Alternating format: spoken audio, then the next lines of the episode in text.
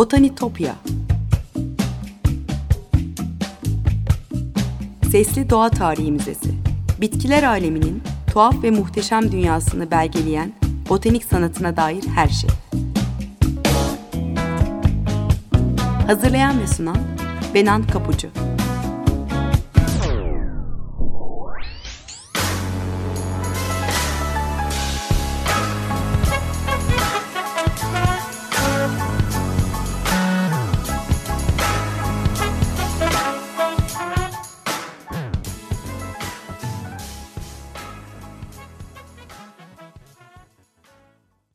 Merhaba sevgili Açık Radyo dinleyicileri. Botanitopya'ya, bitkiler aleminin tuhaf ve muhteşem dünyasına hoş geldiniz. Anlatıcınız ben Benan Kapucu. Botanitopya adlı Twitter ve Instagram hesaplarım var. Buradan takipte kalabilirsiniz ee, ve dilerseniz konuyla ilgili yorumlarınızı, katkılarınızı da paylaşabilirsiniz. Ee, eski program kayıtlarına dolaşma şansınız var. Açık Radyo podcastlerinden ya da Spotify kanalıyla e, geçmiş programları da dinleyebilirsiniz. Merak edenler için tekrar anımsatmış olayım.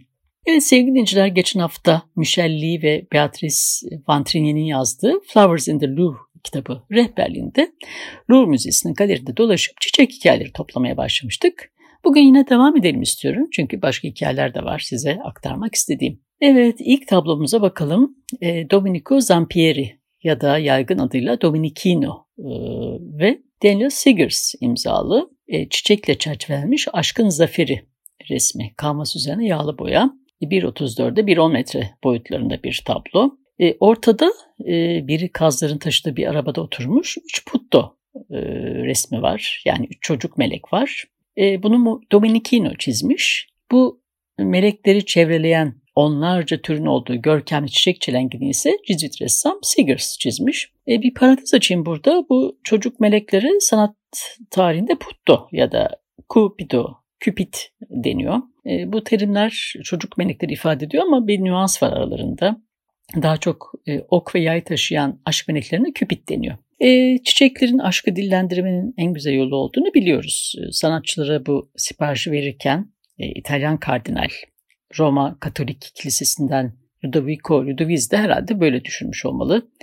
Daha çok floral taçları ya da çelenkleriyle bilinen Siggers, e, çiçeklerin ressamı, ressamların çiçeği diye onurlandırılan bir sanatçı. E, Cezvet inancına, e, tarikatına bağlı e, bir kar elde etmek için değil, kiliseleri süslemek ya da ayrıcalıklı kişileri armağan etmek üzere yapıyormuş bu resimleri. Sonra bu çiçek çelenklerin ortalarında yer alan kutsal temalı kısımları ise çoğunlukla başka sanatçılar tamamlıyormuş. Aslında bu çelenk orta çağ özgü Hortus Conclusus yani duvarlarla çevrili gizli bahçeyi de anlatıyor bize o ezgilerin ezgisinde geçen e, Bakire Meryem'in masumiyetinin dünyadaki tezahürüdür. E, laleler, e, güller, irisler, sümbüller, karanfiller, nergislerle doludur e, bu cömert çiçek çelengi ve en yalın haliyle e, saflığı, sevgiyi, doğurganlığı, bolluğu ve erdemi dillendiriyor. E, dinsel öğeler yoğun elbette ama bunları yumuşak bir geçişle bir anlamda dünyevileştirdiğini de söyleyebiliriz. Evet şimdi diğer bir eseri bakalım. E, Ölü Doğa ressamı Abraham Mignon'un e, bir e, ahşap üzerine yağlı boya resmi. E, Çiçekler, Kuşlar, Böcekler ve Yılanlar e, adlı e, 48'e 42 santim boyutlarında. E, son derece özenli bir kompozisyon. E, ortasında ayrı kotlarıyla karışmış bir demet kır çiçeği var. Capcanlı renkleriyle de e, koyu zeminde göze çarpıyor. E, gözün ilk algıladığı çiçek e, boynunu bükmüş kıpkırmızı taç yapraklarıyla bir gelincik. E, gelinceği bir programda konuşmuştuk ama bahsetmemiştim. Bunu ben de yeni öğrendim. Ge, gelinciğin Fransızca adı Kokeiko, e, rengi horoz ibiğini çağrıştırdığı için horoz ötüşü yani kokoriko sözcüğünden geliyormuş. E, gelincik daha doğrusu onun sütünden elde edilen bir iksir yılan ısırıklarına karşı bir panzehir olarak kullanır e, kullanılıyormuş 1600'lerde. E, bu kompozisyonda e, çiçek buketinin hemen altında bu e, ısırmaya hazır bekleyen bir yılan da var. E, yani böyle bir, bir bağlantıda kurulmuş olmalı. Ve yine bir başka kır çiçeği papatya da göze çarpıyor gelinciğin hemen yanında. Papatyalar masumiyeti ve saflığı sembolize ediyor. e, Kuzey mitolojisinde de e, bir Kelt efsanesinde aşk, güzellik ve doğurganlık tanrıçası Freya ile özdeşleştiriliyor. E, doğumu, anneliği ve yeni başlangıçları sembolize ediyor. E, ve mavi kantronlar da var kompozisyonda. E, gelincikler gibi mavi kantronlar da modern tarım ve kimyasallarla yok edilmeden önce e, buğday tarlalarında çılgınca yetişen kır çiçeklerinden birisi. Abraham Mignon e, bu çiçekleri bir araya getirirken şöyle bir sembolizmden yola çıkmış olmalı. E, ön planda görünen çiçeklerden biri olan papatya, e, Bakire Meryem'in sevgisini, e, gelincik İsa'nın fedakarlığını, mavi kantorunda ruhun saflığını e, görünür kılıyor. E, bu sembolik anlatım kompozisyonda yerde duran canlı hayvanlarla da e, pekiştirilmiş. E, yılan örneğin dünyanın gelip geçiciliğini e, anlatıyor. Yani cismani varlığımızın bir gün son bulacağını e, anlatıyor. E, göğe uçmak üzere olan kelebekler ve kuşlar da var bu kompozisyonda. Bunlar da e, maddesel varlığımızın aksine e, beden kaybolduktan sonra bile ruhun sonsuza kadar yaşayacağını bize söylüyor. Evet, e, şimdi 18. yüzyıla ait bir İran minyatürüne gelelim. 14-6'ya 9-4 santim boyutlarında guaj boyayla yapılmış bir minyatür.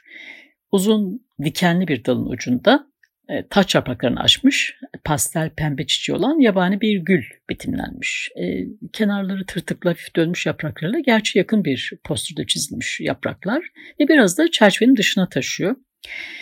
Bu e, minyatürün e, aslında orijinal bir el yazmasından koparılarak e, ahşap panel üzerine yapıştırılmış olduğunu bize gösteriyor. 18. E, yüzyıla kadar İran minyatürlerinde çiçekler e, ön planda değildir. Tek başına çizilmez. Daha büyük kompozisyonlarda desenin bir parçası olarak sembolik anlamlar da yüklenerek minyatüre aktarılır. Safaviler döneminin sonunda ise minyatürün, minyatürün rolü de değişir. Yani sadece metinde geçen temaları görselleştirmek amacıyla değil, tüm sayfayı kaplayan tek başına e, minyatürler de yapılmaya başlamış. E, Avrupa'nın e, bitki çizim gravürlerinden, e, o levhalardan etkilenmişler. Moğol sanatının da etkisi altında kalmışlar. E, ve e, böylece İranlı minyatür sanatçıları da çiçek temalarını işlemeye başlamışlar. Bazen sadece kendileri için e, boyamışlar. Bu yaban gülü minyatürü de işte o örneklerden birisi. Burada ilginç bir bilgi de vereyim. Yaban gülünün bilimsel adı Rosa canina, e, Latince'de köpek gülü demek. E, çünkü antik zamanlarda bu bitkinin köklerinden elde edilen bir iksirin kudul, kuduz hastalığını iyileştirdiğine inanılırmış. Evet şimdi e, 1755 tarihli Vansen üretimi bir porselene bakalım. E, Vansen porseleninin e, alematif harikası diyebileceğimiz bir vazo bu. E, içinde gerçek gibi görünen, e, rengiyle, formuyla doğal görünen ama yine porselen ve emeğden yapılmış bir çiçek buketi duruyor. Bu vazoların en sadık müşterisi ise Madame Pompadour. E, Madame Pompadour bir aristokrasi figürü olmaktan öteye geçmiş bir portre biliyorsunuz. E, kendi zamanının moda öncüsü. E, saray çevresinde güzel sanatlar deyince ya da moda deyince onun hükmü sürermiş. Paris'te e, çiçek modasının çok rağbetli olduğu, e, botaniğin de yükselişe geçtiği e, o yıllarda Dubois kardeşlerin kurduğu e, Vansen porselen fabrikasında da sık sık ziyaretlerde bulunurmuş. Fransız Porselen Enstitüsü'nün öncüleridir Dubois kardeşler. Saraydan da aldıkları ödenekle 1741 yılında kurmuşlar bu fabrikayı. E, markanın sembolü olan e, porselen çiçek vazolarında aslında temel fikri Meisen'in e, çiçekli porselenden almışlar ama tümüyle ayrıştılar daha sonra. E, Vanson e, porselen sanatçılarının elinden çıkan e, vazo içinde emaye saplı e, porselen çiçeklerden oluşan buket e, çok gerçekçi. Yani ilk bakışta gerçeğinden ayırmak zor. E, çiçekler bütün doğalıyla birebir porselene aktarılmış. E, Madame Pompadour e, Vansen fabrikasını ziyaret ettiğinde e, bu son derece gerçekçi porselen çiçeklerden hayli etkilenmiş hatta sarayı deyim yerindeyse bunlarla donatmış. E, Sümbül'ün hikayesini anlattığım programda bahsetmiştim. Hatırlayacak olan vardır. E, cam sümbül e, vazosu modasında o getirmiş e, saraya. e, etrafını canlı çiçeklerle donatmayı severmiş ama e, çiçek mevsimi geçince e, bu kez e, Van Sen'den aldığı bu porselen çiçeklerini e, çiçek yağlarıyla ovup e, güzel koku yaymalarını sağlarmış. E, yüzden fazla çiçek e, türü e, tomurcuk ya da yarı ve tam açılmış halleriyle arzı endam ediyor bu porselenlerde. E, Lourdes'da sergilenen üzerine konuştuğumuz bu örnekte e, porselen çiçeklerin durduğu vazo Medici tarzı. Turkaz mavisi kaidesi de ustası Claude Le Boiteux adını taşıyor. Evet sevgili dinleyiciler bir müzik arası verip biraz soluklanalım. E, bestecisi bilinmeyen İspanyol bir Rönesans ezgisi dinliyoruz. De Antiquera Sale El Moro. 2-3 dakika sonra tekrar beraberiz. Yante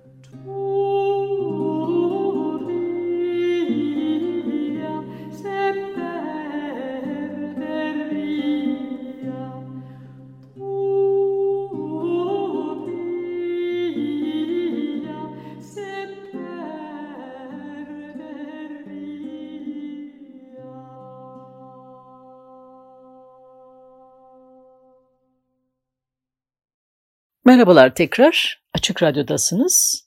Çiçek hikayelerinin peşinde Louvre Müzesi'nin galerilerinde dolaşmaya devam ediyoruz. Şimdi Sir Henry Raeburn'un Çiçek Tutan Küçük Kız resmine bakalım. Innocence, masumiyet diye de alınıyor bu yağlı boya tablo. 1800'lerden e, 91 santim ve 71 santim boyutlarında. E, biraz haşırı bakışlı bir kız çocuğu Miss Nancy Graham e, zarifçe oturup poz vermiş. Beyaz müslinden omuzları açık bir elbise giymiş. E, kırmızı papuçları da görünüyor. Elinde e, muhtemelen hemen arka plandaki uçsuz bucaksız kırdan toplanmış bir çiçek buketi var. E, detayları belirsizleştiren ışık ve gölge kontrastını cesurca ortaya çıkaran sanatçının e, serbest, hızlı fırça darbeleri çiçek türlerini ayırt etmeyi biraz zorlaştırıyor ama daha detaylı bakınca e, şebboy ve menekşe seçilebiliyor. Hercai menekşe daha doğrusu e, seçilebiliyor aralarında. E, çiçeklerin dilinde e, sarı şebbo yaşam sevincini, e, hercai menekşe ise derin düşünceleri dalmayı simgeliyor. E, hercai menekşenin e, batı dillerindeki karşılığı düşünce anlamına gelen pensiero sözcüğünden kökenlenmiş. İngilizce'de pensy, Fransızca'da pensey, e, İtalyanca'da viola del pensiero gibi. E, biz de bu yüzden hercai demiş olabiliriz belki. Yani düşünüp karar veremeyen aklı havada anlamında.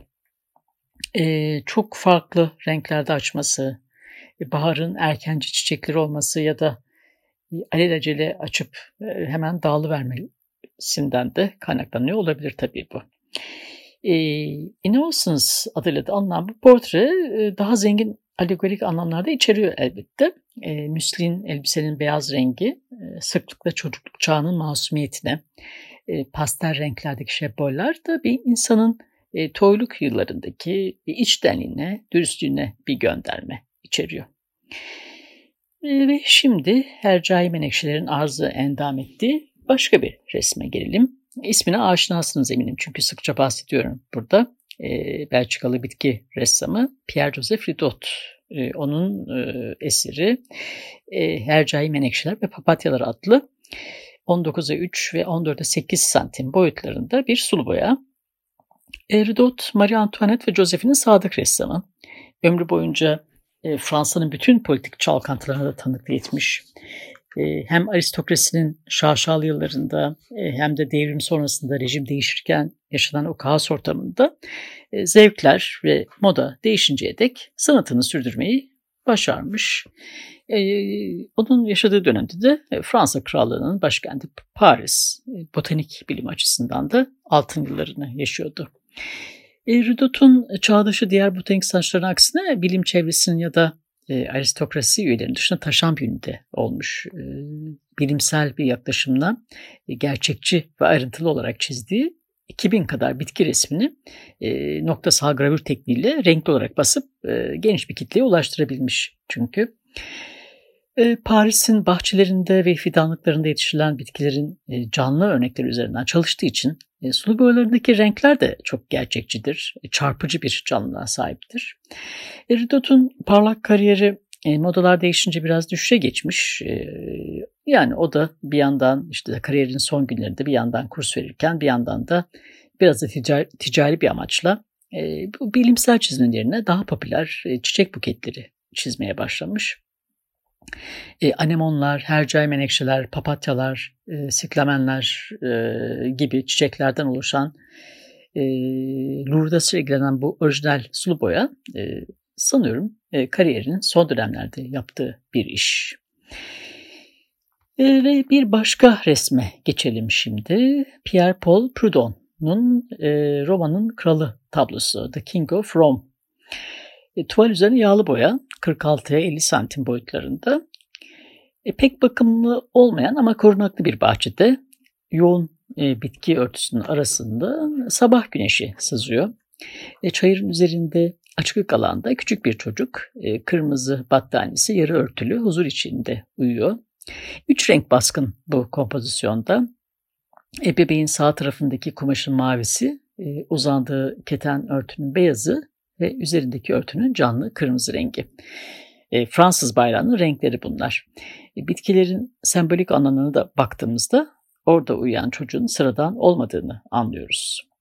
E, İmparatorluğun varisi Napolyon ve Marie-Louise'in oğlu Roma'nın kralı olarak doğmuş bir çocuktur o. E, altta kalmasının sağında bir Mersin çiçeği var. E, bütün Akdeniz coğrafyasında yetişen bir bitki. E, Venüs'ün çiçeklerinden biri Mersin. E, ve bebeğin annesi Marie-Louise bir gönderme yapıyor. E, arka plandaki defne ağacı da Muzaffer Komutan Napolyon'u temsil ediyor. E, sol tarafta ağacın gövdesinin hemen arkasından Fetillari imperialisler yani bizim tersaller çiçek başlarını uzatmış, e, çocuğa doğru eğilmiş parlak kırmızı çiçeklerle dolu bu iki dal onun hem Fransız hem de Avusturyalı atalarına işaret ediyor. E, ressam sahneyi ve e, uyuyan çocuğu e, homojen bir ışıkla yıkayarak portreye şiirsel bir e, görünüm kazandırmış. Evet bu resim böyle. Şimdi şeye bakalım. E, Antoine Bergeon'un 1814 tarihli şifonyer üzerinde zambak ve gül sepeti resmi. 66'ya 49 santim boyutlarında kanvas üzerine yağlı boy bir tablo. Ee, sevgili dinleyiciler bu resimleri, bastığım resimleri biliyorsunuz. Twitter adresim üzerinden paylaşacağım. O yüzden takipte kalırsanız sevinirim. Ee, İpek kumaş desinatör aslında ressam. Kariyerine öyle başlamıştır. Ee, ışıklı bir renk paletiyle resmetmiş bu kompozisyonunu. Ee, gösterişsiz hasır sepetteki bukette 3 Provence gülü, bir zambak ve portakal çiçeği var.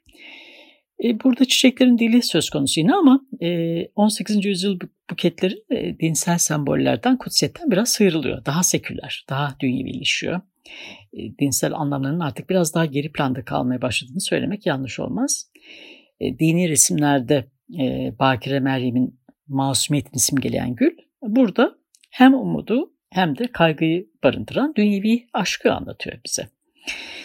Bu anlatımın 1700'lerin başında e, İspan, e, İstanbul elçisinin eşi Lady Montagu'nun e, İstanbul'dan Avrupa'nın saray çevresini taşıdığı e, ardından e, tüm sanatları ve edebiyatı etkileyen çiçek dili kültürle de yakından ilgisi var elbette.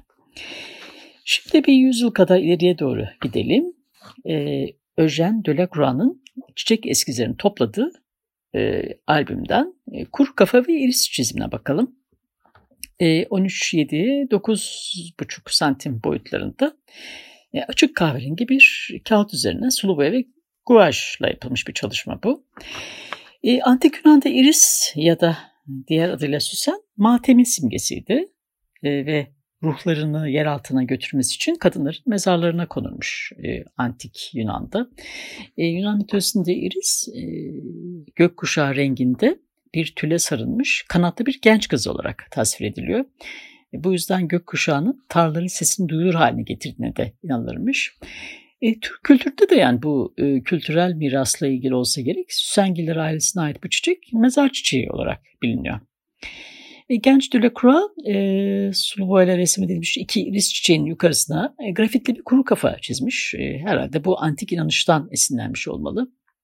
E, bununla ilgili bildiğimiz tek şey aslında sanatçının analojik bir benzetme yaptı. Yani sağda çizdiği irisin genel formu e, duruşu kuru kafaya benziyor. E, tam öne doğru düşen e, taç yaprak kuru kafanın çenesini e, dışarı doğru çıkmış pistiller yani e, çiçeğin tohumunu taşıyan dişi organı e, burun boşluğuna karşılık geliyor. Buna ek olarak iki yanında kapalı duran taç yaprakları da e, kafatasının elmacık kemiklerini üst kısmını anımsatıyor. Evet yani bilinçli ya da içgüdüsel hangi e, sahikle yapmış olursa olsun e, kuru kafa ve çiçek yerleştirmesi e, sanatçının bu işini aslında yaşamın gelip geçiciliğini e, ve ölümün kesinliğini gösteren vanitaslardan biri yapıyor. Evet sevgili dinleyiciler Lourdes'da gezindik bu programda da. Botanitopya'daki keşif yolculuğumuzda bu hafta buraya kadar olsun. E, Botanitopya adlı Twitter ve Instagram hesaplarından takipte kalın lütfen. Çünkü bu e, programda bahsettiğim bütün bu görselleri e, Twitter adresimden de paylaşacağım. Oradan da izleyebilirsiniz. Program destekçilerime her zaman olduğu gibi çok çok teşekkür ediyorum buradan. Bir daha görüşünceye dek sevgiyle ve duayla kalın.